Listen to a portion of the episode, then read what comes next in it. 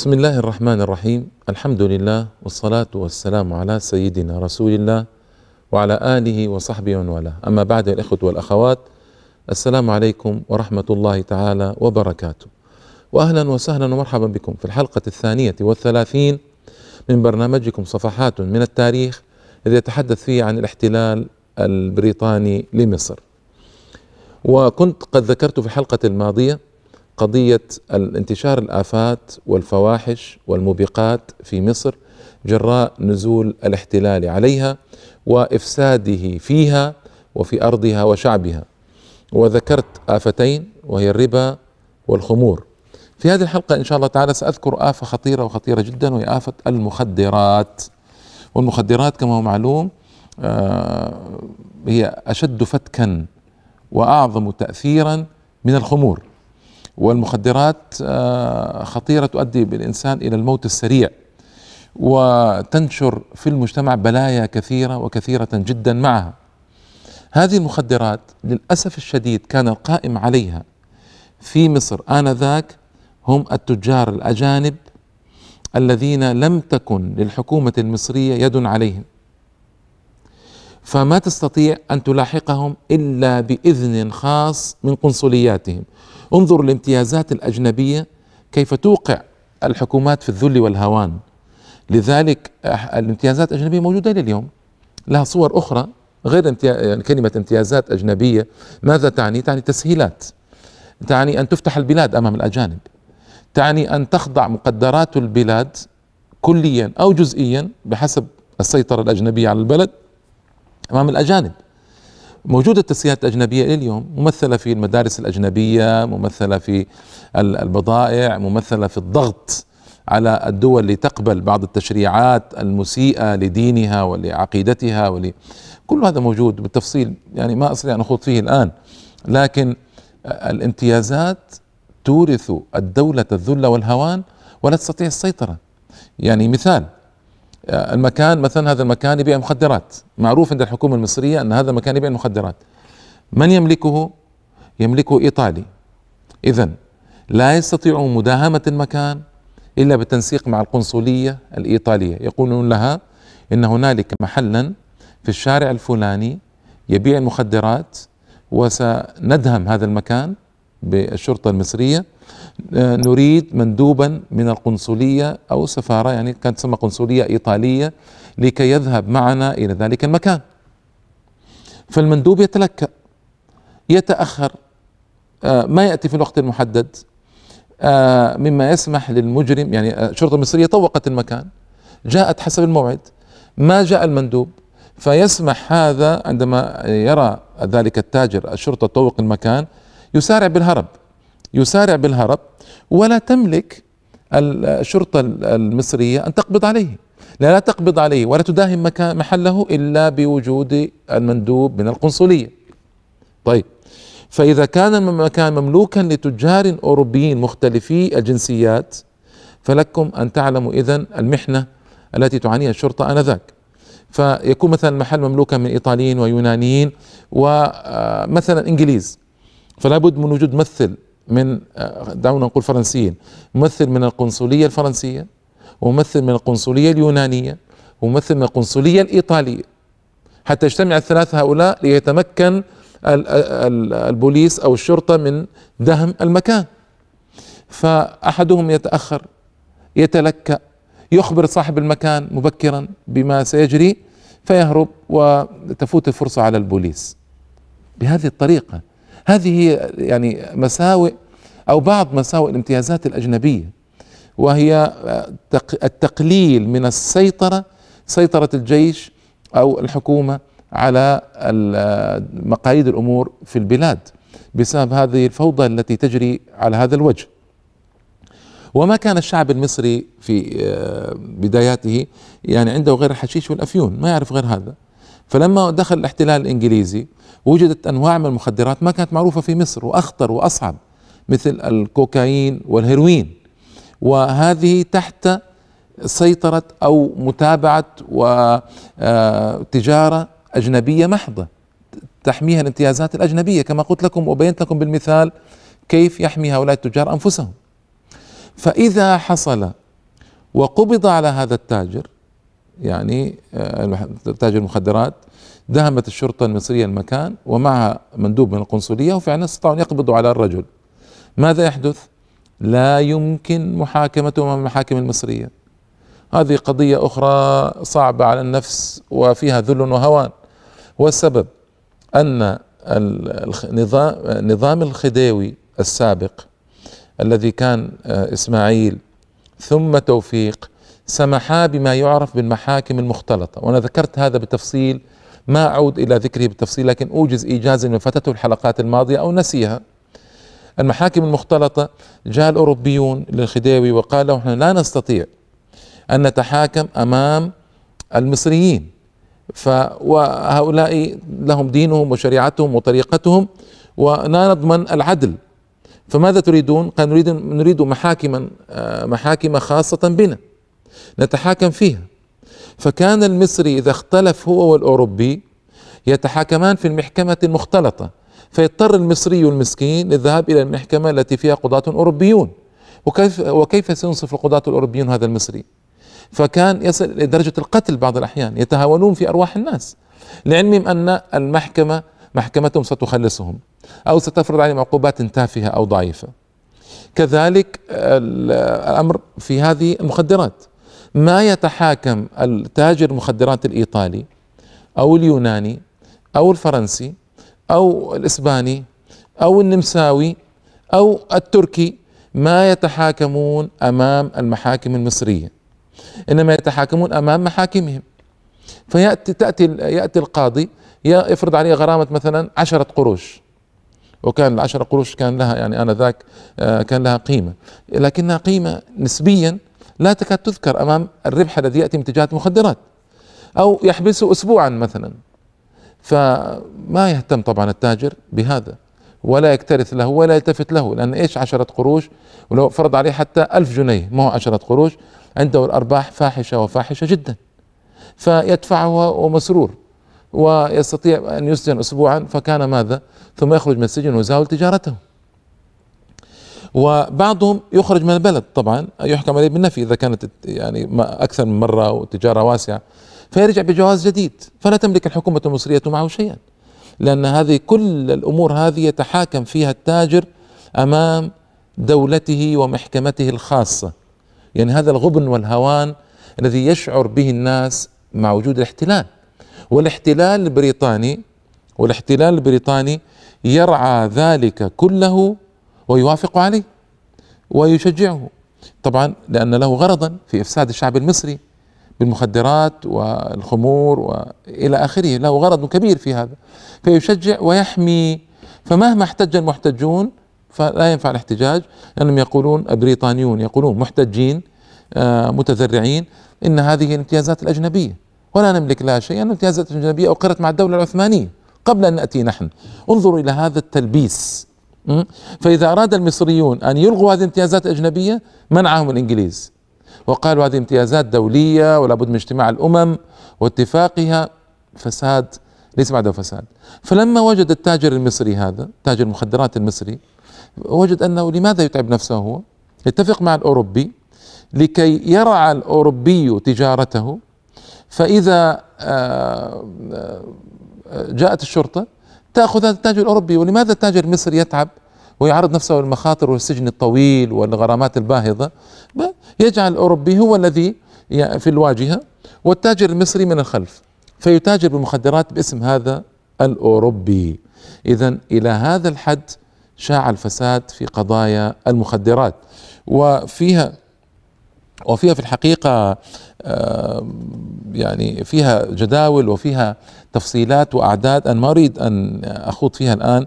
يعني أنا فقط في هذه الحلقات آه، أوجز إيجازا للإخوة والأخوات لأن القضية أوسع وأكبر من التفصيل آه، ما يسعها الحلقات. نحن الآن في الحلقة الثانية والثلاثين ولم تغطى بعد أشياء كثيرة في قضية الاحتلال البريطاني لمصر. فلذلك كان لزاما أن آتي فقط على رؤوس الأقلام سريعا سريعا كما تسمى. و يعني ما أستطيع أن آتي بكل التفصيلات وان هناك جداول لطيفة وأعداد فيها مفصلة وكذا لكن ما يمكن. آه، ما يمكن أن نأتي بأكثر من هذا التفصيل. لكن بعض القضايا لابد من التعريج عليها وذكرها ولو أخذ ذلك بعض الوقت. طيب. طبعا هذا يؤدي إلى تجارة كبيرة وأرباح فاحشة وتغري مزيدا من الأوروبيين القدوم إلى مصر ومزيد من التدهور في حال المصريين الذين يعانون من هذه التجارة المحرمة. يقول رسل باشا رسل باشا هو حكم دار بوليس القاهرة حكم دار حاكم دار يعني رئيس هذه كلمة تركية رئيس البوليس في القاهرة لأن من مساوئ الاحتلال الأجنبي أن وضع بريطانيا وضع إنجليزيا حاكما على بوليس في القاهرة. وهذه مأساة.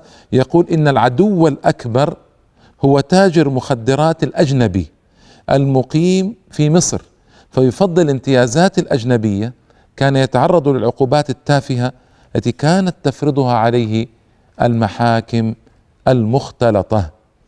المختلطة. رسل باشا هذا بفضل الله تعالى من توفيقه يبدو للمصريين أنه كان مخلصا. في إدارته للبوليس فما كان فقط يتتبع وهذا إنصاف نقوله يعني نذكر القوم نذكر مساوئهم وإذا كان هنالك بعض المزايا لهم نذكرها بلا حرج. كان يتتبع المخدرات حتى خارج مصر ويذهب إلى الدول التي تصدر مخدرات إلى مصر ويتفاهم مع الشرطة فيها. إلى هذا الحد بلغ آه، بلغت جهود هذا الرجل وأيضا كان في كل مكان فيه اجتماعات دولية عن قضية مخدرات يذهب ليمثل مصر في تلك الأمكنة آه، في عصبة الأمم في مؤتمرها في جنيف في 1932 عقدت لجنة المخدرات الدولية آه، الملحقة بعصبة الأمم مؤتمرها ورسل باشا آه، كان فيها ممثلا لمصر وشهر طويلا وبقوة بالمهربين والمتجرين بالمخدرات وشرح ما تعانيه مصر والسلطات المصرية في سبيل تأدية مهمتها آه، شرح ما تعانيه من مصاعب إزاء هذه التجارة الخطيرة. لكن في النهاية هذه هي الامتيازات الأجنبية وهذا هو الاحتلال الأجنبي الذي يفتح باب واسعا مثل هذه التجارات ليضر بالشعب وليحقق بعض المصالح التي يحتاجها ويحتاج إليها. وإذا وجد مثل رسل باشا فهو للدعاية والإعلان ولإظهار أن بريطانيا حريصة على المجتمع المصري وهي ليست كذلك وهذا جزء من الدعاية العامة لها. ألقاكم بعد الفاصل إن شاء الله تعالى يتحدث عن آفة أخرى فيكفي الحديث عن آفة المخدرات في النصف الأول. وابقوا معنا يا الإخوة والأخوات.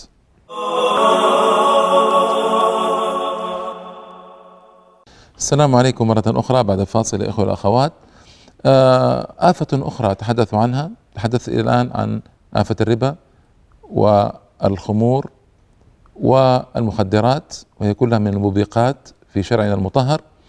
آه، أتحدث أيضا عن آفة القمار. القمار محرم. يا أيها الذين آمنوا إنما الخمر والميسر والأنصاب والأزلام رجس من عمل الشيطان فاجتنبوه لعلكم تفلحون. إنما يريد الشيطان أن يوقع بينكم العداوة والبغضاء في الخمر والميسر ويصدكم عن ذكر الله وعن الصلاة فهل أنتم منتهون؟ فهل أنتم منتهون؟ هذا خطاب إلهي. فالميسر هو نوع من أنواع القمار. القمار اذا محرم وهو كبيرة من الكبائر في شرعنا المطهر والله سبحانه وتعالى شدد النكير على المقامرين في كتابه الكريم. القمار للأسف الشديد أيضا كان الاحتلال الإنجليزي كان له أثر كبير في نشر نوادي القمار ومحلات القمار في مصر حتى بلغت في القاهرة وحدها لنوع معين من الألعاب ويسمى الألعاب الأمريكية في القمار صندوق وفيه حيل وكذا لأخذ الأموال آه، خمسة وعشرين محلا فقط في القاهرة في لعبة واحدة من لعب القمار. وتورط كبار القوم وصغارهم وتورط كبار القوم وصغارهم في القمار. تورطا عجيبا. آه، كما هو معلوم من المذكرات التي نزلت لبعض الكبراء وأنا ما أحب أذكر أسماءهم هنا لأن ليس من غرض التشهير بأحد إنما أذكر عمله في مصلحة مصر أو ضد مصلحة مصر. أما حياته الشخصية ما أذكر منها إلا ما يتعلق بهذا العمل. وبعض الساسة الكبار في مصر تورط في القمار وهذا كان يعني كانت جماهير تعجب به وتحبه وتتبعه إلى آخره غفر الله لنا وله لكنه كان يذكر في مذكراته بأشد المرارة والأسى أنه متورط في القمار تورطا كبيرا جدا ولا يستطيع أن يغادر هذه العادة. ويقول أنا لم أعد أحترم نفسي وكيف أنزل الناس أكلم الناس وأنا متورط بالقمار إلى هذه الدرجة؟ وكانت زوجته تنهاه ولكن لا فائدة إلى يعني أواخر حياته كان متورطا في القمار. يعني آه هذا مثل على الكبار أحد كبار الساسة في مصر آه, آه، ممن تورط في القمار وهذا القمار أيضا القضية نفسها التي ذكرت لكم قبل الفاصل في المخدرات.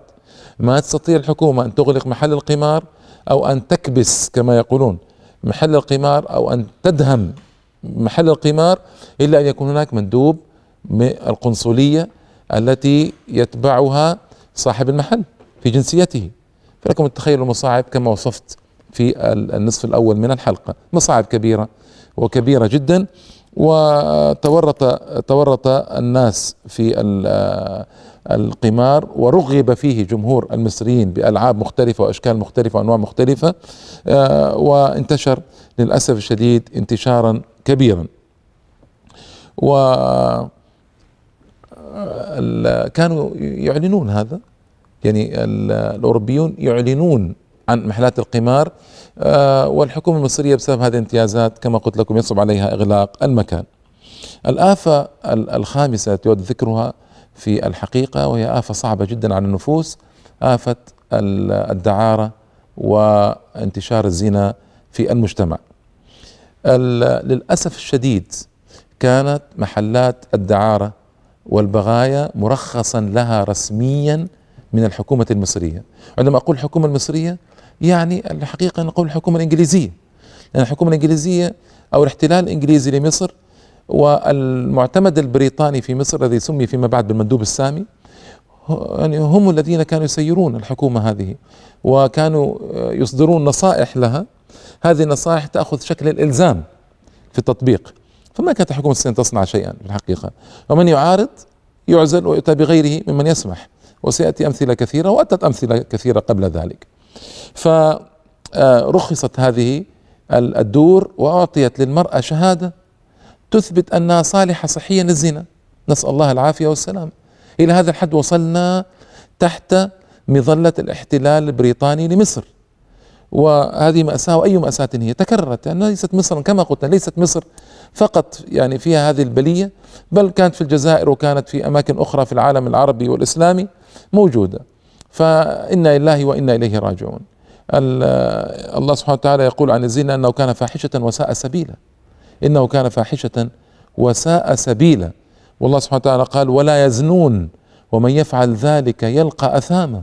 يضاعف له العذاب يوم القيامة ويخلد فيه مهانا. نسأل الله السلامة والعافية.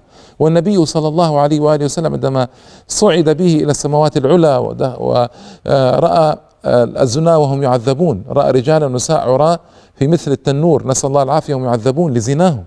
فالزنا آفة خطيرة وهي موبقة. من الموبقات وهي كبيرة من كبائر في شرعنا. لكن الاحتلال دائما يسهل الاحتلال دائما يسهل على الناس الكبائر. ويسهل عليهم إتيان الفواحش. نسأل الله السلامة والعافية. وجاء إلى مصر آلاف من تجار الدعارة من أوروبا من اليونان وإيطاليا وإنجلترا وفرنسا. آلاف. وعشرات الآلاف من البغايا. انتشرنا في المجتمع وإنا لله وإنا إليه راجعون. وأدى هذا إلى فواحش كثيرة وكثيرة جدا. وانتشرت هذه البيوت السرية كما كانت تسمى في القاهرة والإسكندرية وعاصم المديريات. وكثرت بها البغايا من أجنبيات ومارس آه، الأجانب. هذه التجارة البغيضة في كل مكان كانوا فيه في مصر وموقف الحكومة المصرية كان ضعيفا وضعيفا جدا ومتخاذلا ومتهاونا بسبب السيطرة الأجنبية على آه، أركان الحكومة. آه، أيضا الحكومة ما تستطيع أن تتخذ إجراءات لو أرادت في الحد من هذه الظاهرة. يعني مثلا كانت الحكومة تجنح في بعض الأحيان بحسب رئيس الحكومة برئيس الوزراء من هو والوزير المسؤول عن وزارة الداخلية من هو. يعني بعض الأحيان يستيقظون ويريدون أن يحدوا من هذه التجارة. هناك يعني نك حادثة هي نكتة في الحقيقة لكنها حادثة حقيقية. يعني حادثة حقيقية صارت مثل نكتة. فالبوليس المصري دهم مكانا للدعارة.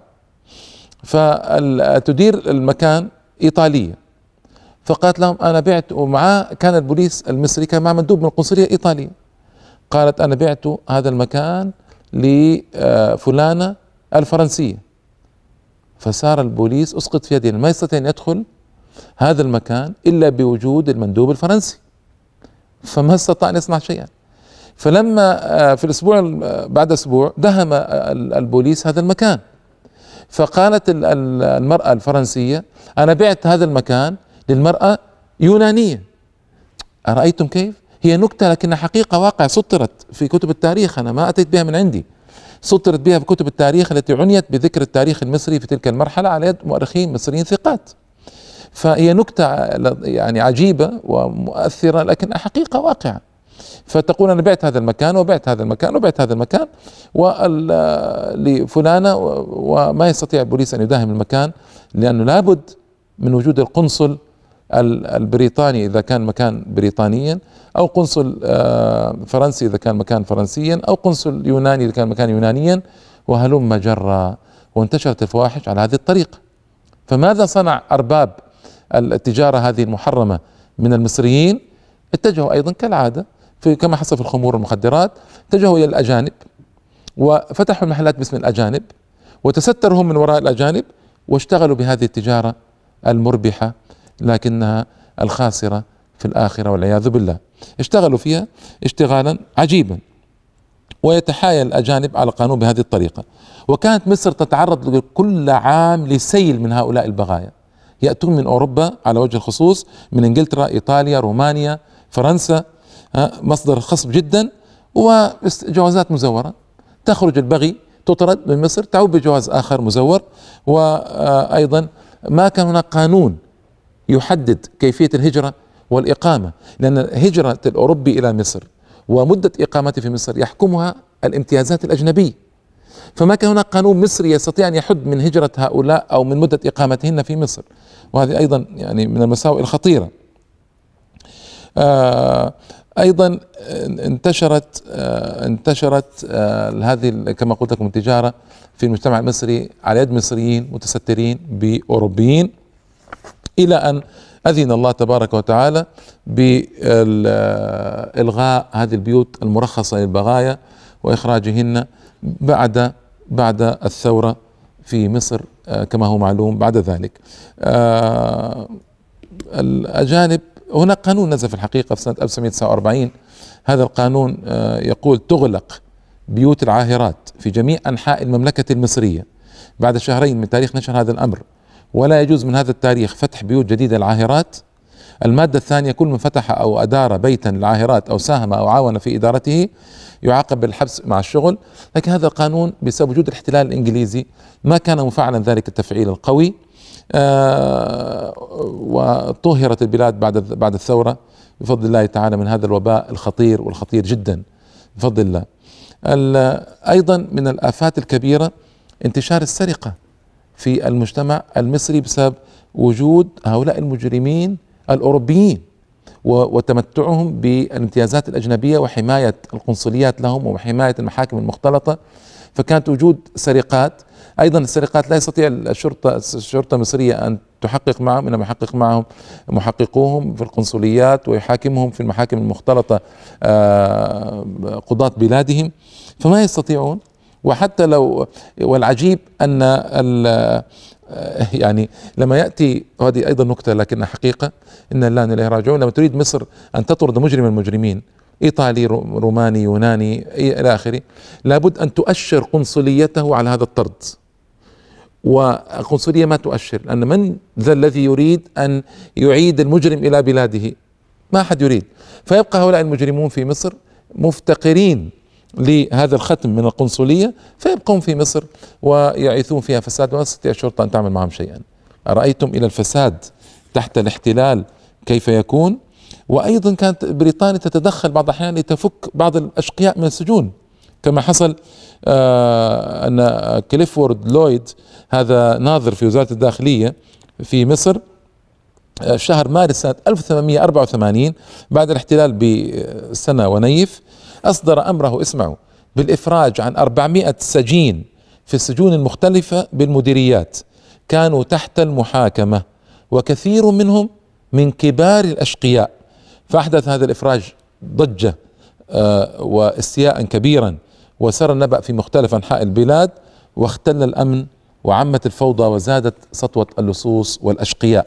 رأيتم رجل يأتي ليس وزيرا للداخلية طبعا ناظر في وزارة الداخلية ليفعل هذا. وازدادت الجرائم في مصر زيادة كبيرة جدا في الثلاثين سنة الأولى التي حكم فيها البريطانيون. و آه، وقعت جرائم وسجلت في أعداد كبيرة أيضا. ما عندي وقت أن أذكرها جميعها. آه، إنما إنما يكفي هذا وساتي آه، في الحلقات القادمة إن شاء الله تعالى على بعض الآفات الأخرى للاحتلال الأجنبي في مصر والسلام عليكم ورحمة الله وبركاته.